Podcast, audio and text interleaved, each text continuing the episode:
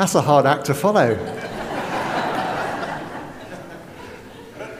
if you were wondering why on earth there's a bottle of uh, wine and milk at the front, hopefully those verses, I'm a bit tingy, I think. Am I a bit tingy? Uh, hopefully those verses will explain. This is, um, oh, good morning, by the way. Uh, this is Jammy Red Roo, uh, Yellowtail wine. It's um, very fruity. It's one of my favourites. Um, I'm no wine connoisseur. My brother is. He had some the other day. He said, Matt, that tastes like Ribena. Which is fine, because I like Ribena. So, and this is Tesco's um, milk, right. So, um, come to the front uh, if you would like to buy this wine and this milk without money and without cost.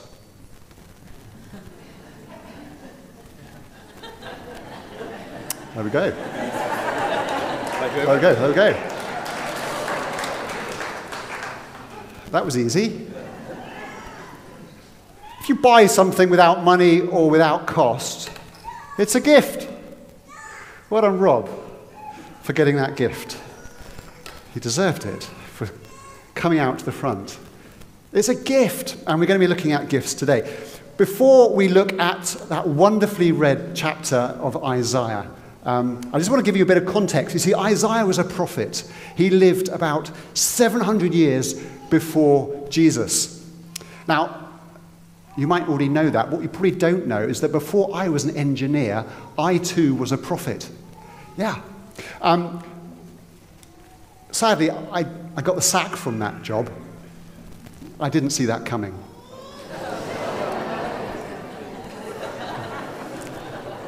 Sometimes you just got to give a little time before people work out that that was a joke. The Old Testament prophets were people that spoke on God's behalf to either individuals or nations.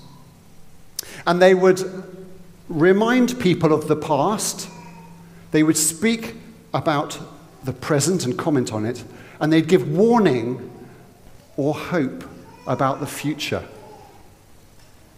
And the words of Isaiah, the book of Isaiah, is a book that speaks both warning and hope. And if we could have our first uh, slide, please, Annabelle. So Isaiah is split into two halves chapters 1 to 39 and chapters 40 to 66. And the first half of Isaiah's book is about judgment, it's a warning. And Isaiah is warning this people of Israel that due to their continuing rebellion against God, God is going to judge them through the peoples of Assyria and Babylon, who are going to carry this nation of Israel away into exile, away from the land that God had promised and given them. And because you and I have got this gift called hindsight, which is a wonderful gift, we can see that that actually happened. The second half of Isaiah is one of hope. And the hope that Isaiah conveys to the people of Israel is that one day God will reconcile this nation of Israel back to their home, which, with the gift of hindsight, we know happens. What I'd like you to see today is that the book of Isaiah is kind of a micro version of the whole Bible story. So if we could have a next slide, please. You see, the whole Bible, that's this, which is all 66 books, of which one of those is Isaiah in the Old Testament. The whole story is one of warning and hope. If we could have the next slide, that'd be great. The first half is a message of the law. It presents God's rules for living. This is how you're designed to be. This is what I intended as your creator. And it reveals the truth that we just can't reach those standards. The second half reveals God's plan, the good news, the gift of grace, of how God has met our needs. So, in this sermon, I'm going to be talking at different levels. I'm going to be talking small picture level, that's Isaiah speaking to Israel, and big picture level, which is the Bible speaking to humanity, you and I today. Okay? So two levels small picture, big picture. Is that okay? If it's not okay, tough, because that's what I'm going to do. Have your Bibles open, Isaiah chapter 55. Little word search to make sure we're reading from the same chapter. So um, I'm going to read out a word, say a word, you're going to tell me which verse I'm uh, reading from. Okay, so the first word is come. Verse 1. Listen. Two. Seek.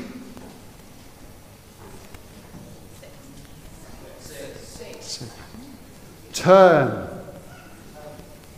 Thank you. Have joy.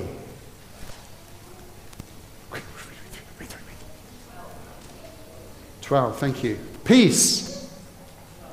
12 as well. Great, thank you. So, next slide, please. So, here we go. Come and listen, seek and turn, have joy and peace. A three point sermon. You can't go wrong with one of those. Thank you, Annabelle, very much. So, come and listen. Isaiah is uttering a message of hope and fulfillment, an offer that will satisfy this soon to be exiled nation of Israel.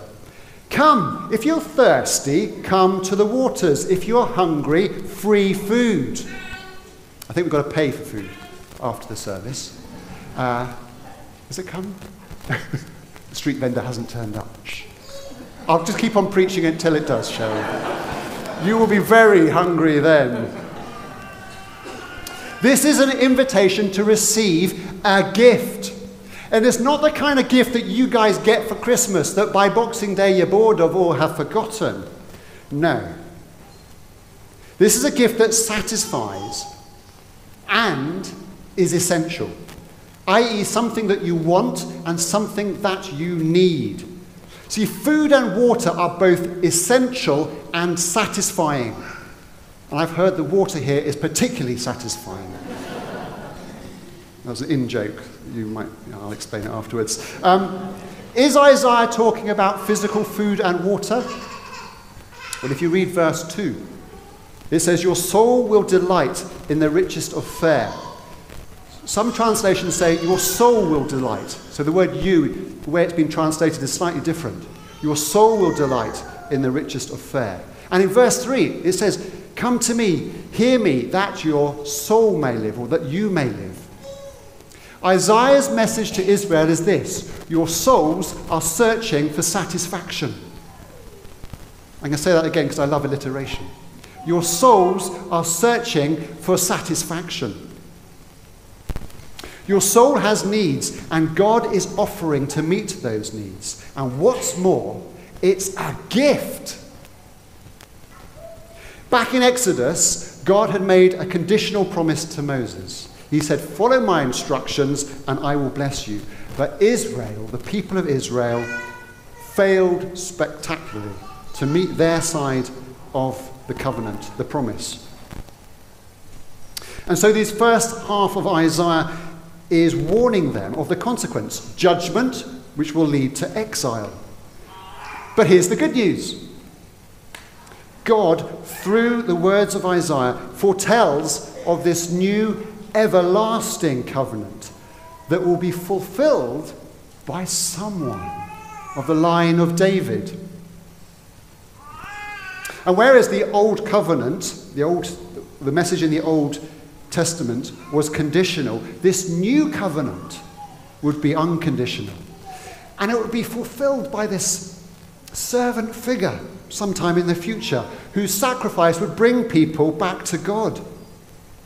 The details of this figure are dotted throughout the Old Testament. There are about over 300 prophecies and predictions of what this figure, who this figure would be and what he would be like. In fact, two weeks ago when Katie was preaching on Isaiah 53, there is detailed description about this figure. We'll come back to that in a moment. So great for Israel. They're going to be reconciled to their nation that they uh, were promised. But what's the big picture? That was a small picture. What's the big picture story for you and for me? Well, it's fairly clear, isn't it? You and I have needs too. What is it that you need the most? What is it that you and I need the most? I'll tell you what it's not. It's not that girl, or that boy, or that car. It's not the promotion that you've been working so hard for, or the holiday that has been postponed and postponed and postponed. It's not the perseverance to lose the weight you think you should lose, or the discipline to climb out of the debt that you have incurred. It's not a closer circle of friends or an amazing church to be part of. It's not freedom from physical or mental sickness, addiction, fear, depression, or worry, or being reunited to your estranged family. All these things are important in their own way and to various degrees, but they don't represent your biggest need. Yet, have you noticed how often we exhaust ourselves chasing after these things that ultimately do not satisfy? Career, power, money, family, relationships. And as we tick each one off, our souls remain thirsty and hungry. You see, our souls are still searching for satisfaction. And there is one thing that every human being desperately needs and ultimately wants, whether he or she knows it or not. This need gets to the heart of who you are and the heart of how you have been designed to be. Your biggest need and mine is a satisfied soul resulting from a fully restored and eternal relationship with God. You see, you were created to live in worshipful community with Him.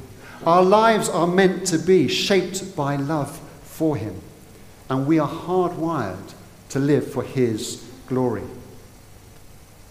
And you'll find that if you're living in a broken relationship with Him, you're missing the primary purpose for your entire existence. The means for restoring this relationship is a gift. It's a gift from God. This soul satisfying gift is revealed by Isaiah and numerous other prophets in the Old Testament.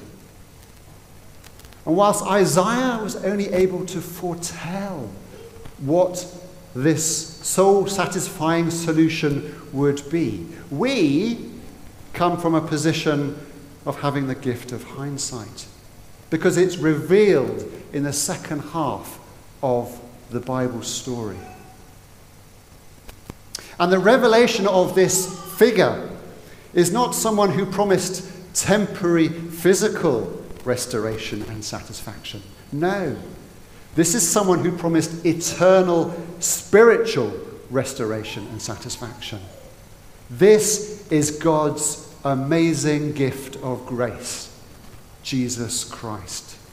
You see, Jesus himself said this I am the bread of life.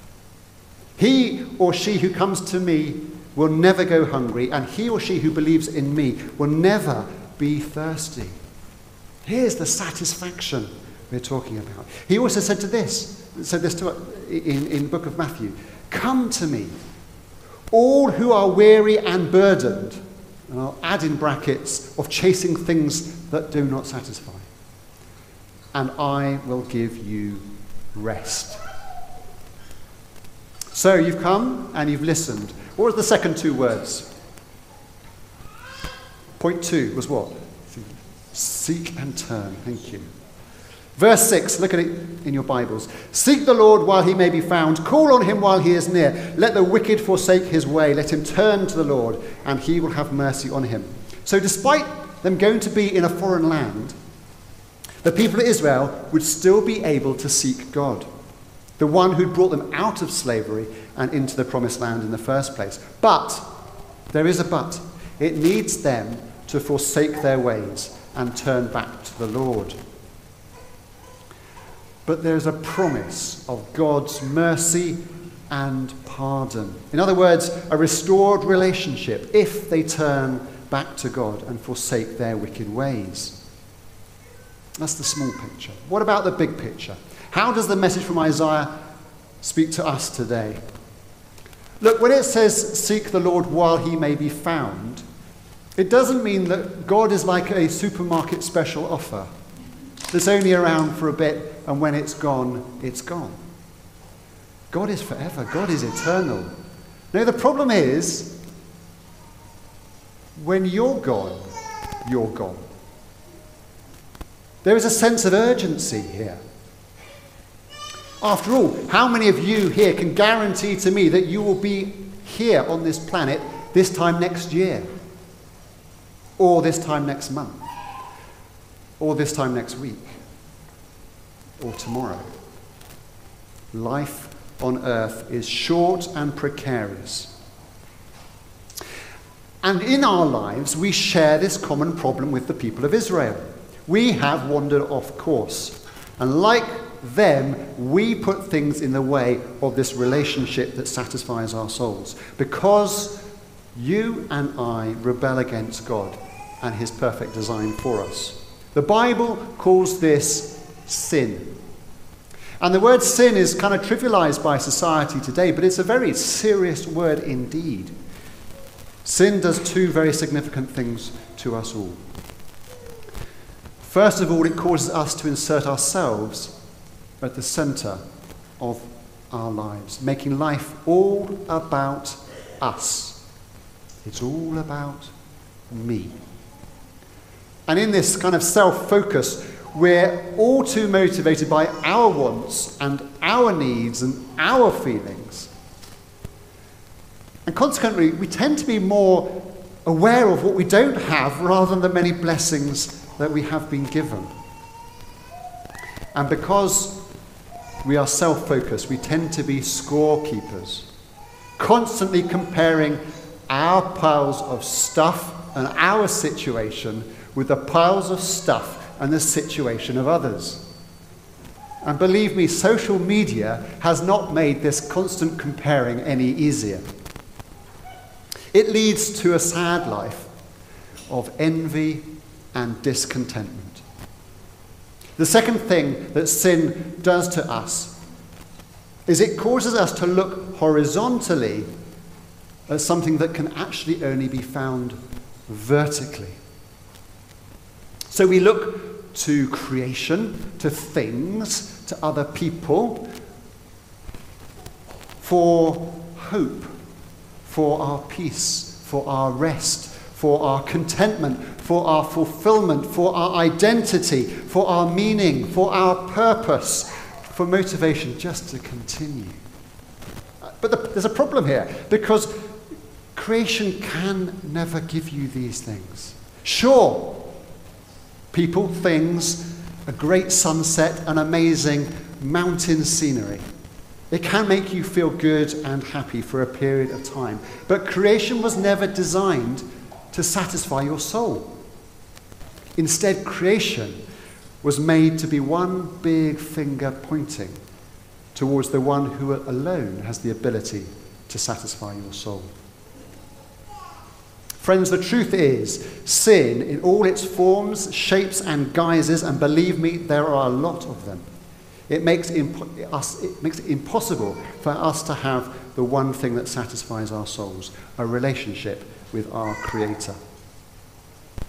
This big picture story laid out here lays out the dire consequences of us wanting to live life according to our own rules. And in essence, us saying to God, I don't want you telling me what to do. Leave me alone. Well, the truth is, if you say that, God does just that. His just judgment for our rebellion is to cut us off from Him permanently.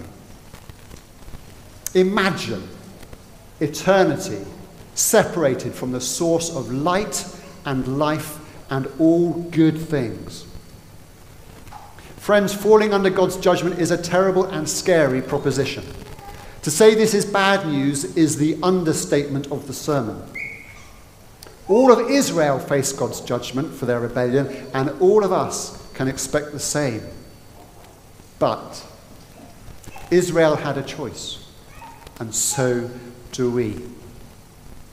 You see, whilst the bad news is awful, the good news is awesome. God did not leave us to suffer the consequences of our own stupidity and selfishness. He did something to save us. The one foretold by those Old Testament prophets, the gift of Jesus. And unlike Israel and unlike us, Jesus didn't rebel against God. He always lived under God's rule as designed and so did not deserve death or punishment. He was perfection itself, full of compassion, unhesitating in speaking painful truth, and a deep love for everyone. And yet, he did die an unnecessary death. The Bible declares the incredible news that Jesus died as a substitute for rebels like you and me. This is the good news. The debt that we owed God, Jesus paid by dying in our place. He took the full force of God's justice on himself so that forgiveness and pardon might be available to us. Friends, we don't deserve this. This is the generous gift of God. This is grace, getting what we just don't deserve. Come and listen. Seek and turn. And finally, have joy and peace. You shall go out in joy and be led forth in peace. The mountains and the hills will burst into song. The trees of the field will clap their hands. I love the figurative language here. You can just feel it in Isaiah's words. You get the message, don't you? Isaiah is prophesying if you seek him and turn from your ways, Israel, you will enjoy such joy and peace. You will be coming home to where you belong. What you will enjoy and experience will not be of human or earthly origin, God will enable it. You will be restored, you will be fulfilled, your souls will be satisfied. What a marvelous promise. Instead of thorns and briars, I'm in verse 13 now, these are plants representing desolation and uselessness. There will be juniper and myrtle. These are plants representing beauty and usefulness. And all this will ultimately lead to God's glory and renown. What a lovely message to the people of Israel. So, what's the big picture story of the whole Bible?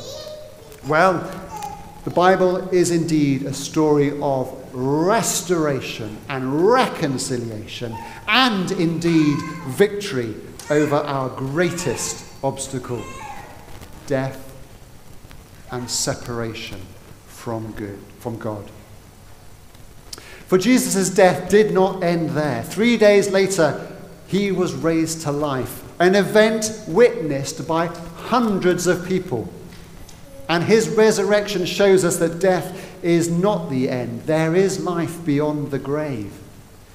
Jesus is God's gift of grace to humankind.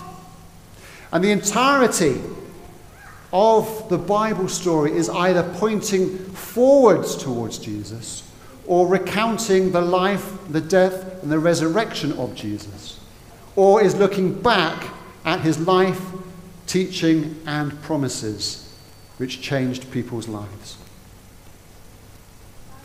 And like many people here, my life has been transformed by Jesus.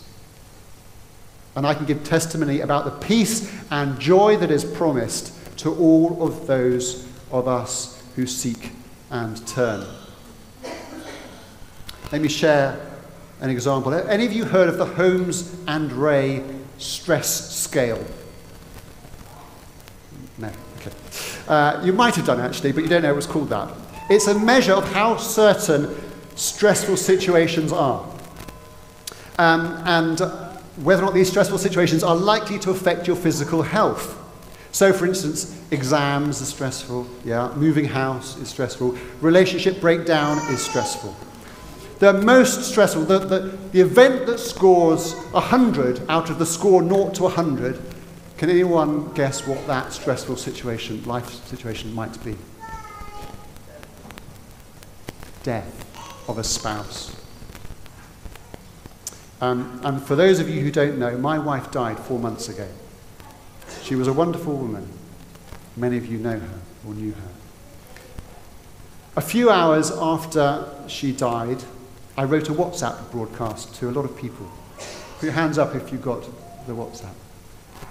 Okay, like quite a lot of you. So you will know I'm not lying here because you've got the electronic evidence that this is what I wrote. This is what I wrote there is also a deep peace in our hearts and in our house. A peace that I cannot really explain, except that it is not of human or earthly origin. I share this story with you not to boast about me, but to boast about the promises that God has committed to, that truth of those promises. And I also share that story because if you don't know the peace and joy that comes from being reconciled to God, well, you can. You see, it's a gift. A good gift might be one that you want or need. A great gift is one that you want and need. But the greatest gift is one that you want and that you need and just don't deserve. And that is what the grace of God is. Grace is about God reaching into the muck and mire of our sin broken world to rescue us. Not because of what he saw in me or in you, but because what was and is in him. Grace is why God sent Jesus into the world to do for us what we could not do for ourselves. To transform us from what we are, rebellious sinners separated from Him, into what we are becoming. Part of His family, forgiven, restored, purposeful, and full of joy and peace. And it is only the gift of God's grace that makes this possible. So, come and listen. Seek and turn. Have joy and peace. I'm going to end my sermon there, but I'm going to leave the final words to the words from my lovely late wife. Um, before she died, she wrote some letters. One was to her friends. I have an electronic copy here. If you'd like, if you haven't seen it, and you'd like to read it, do come and ask me and I will send it to you. Caroline was someone who lived for others. And so, typical of her, her letter wasn't about her. And um, it comes as no surprise that she didn't sign the letter with her name. She signed it with two Bible verses. And these Bible verses at the bottom of her letter kind of take us back to the start of my sermon. And I'm going to just conclude there and hopefully I can hold it together. You can hear my voice going. so, uh, these are the two verses at the bottom of her letter, and I'll, I'll share it with you if you want it. Jeremiah 29, you will seek me and find me when you seek me with all your heart. And Psalm 34, taste and see that the Lord is good. Amen. Thank you for listening.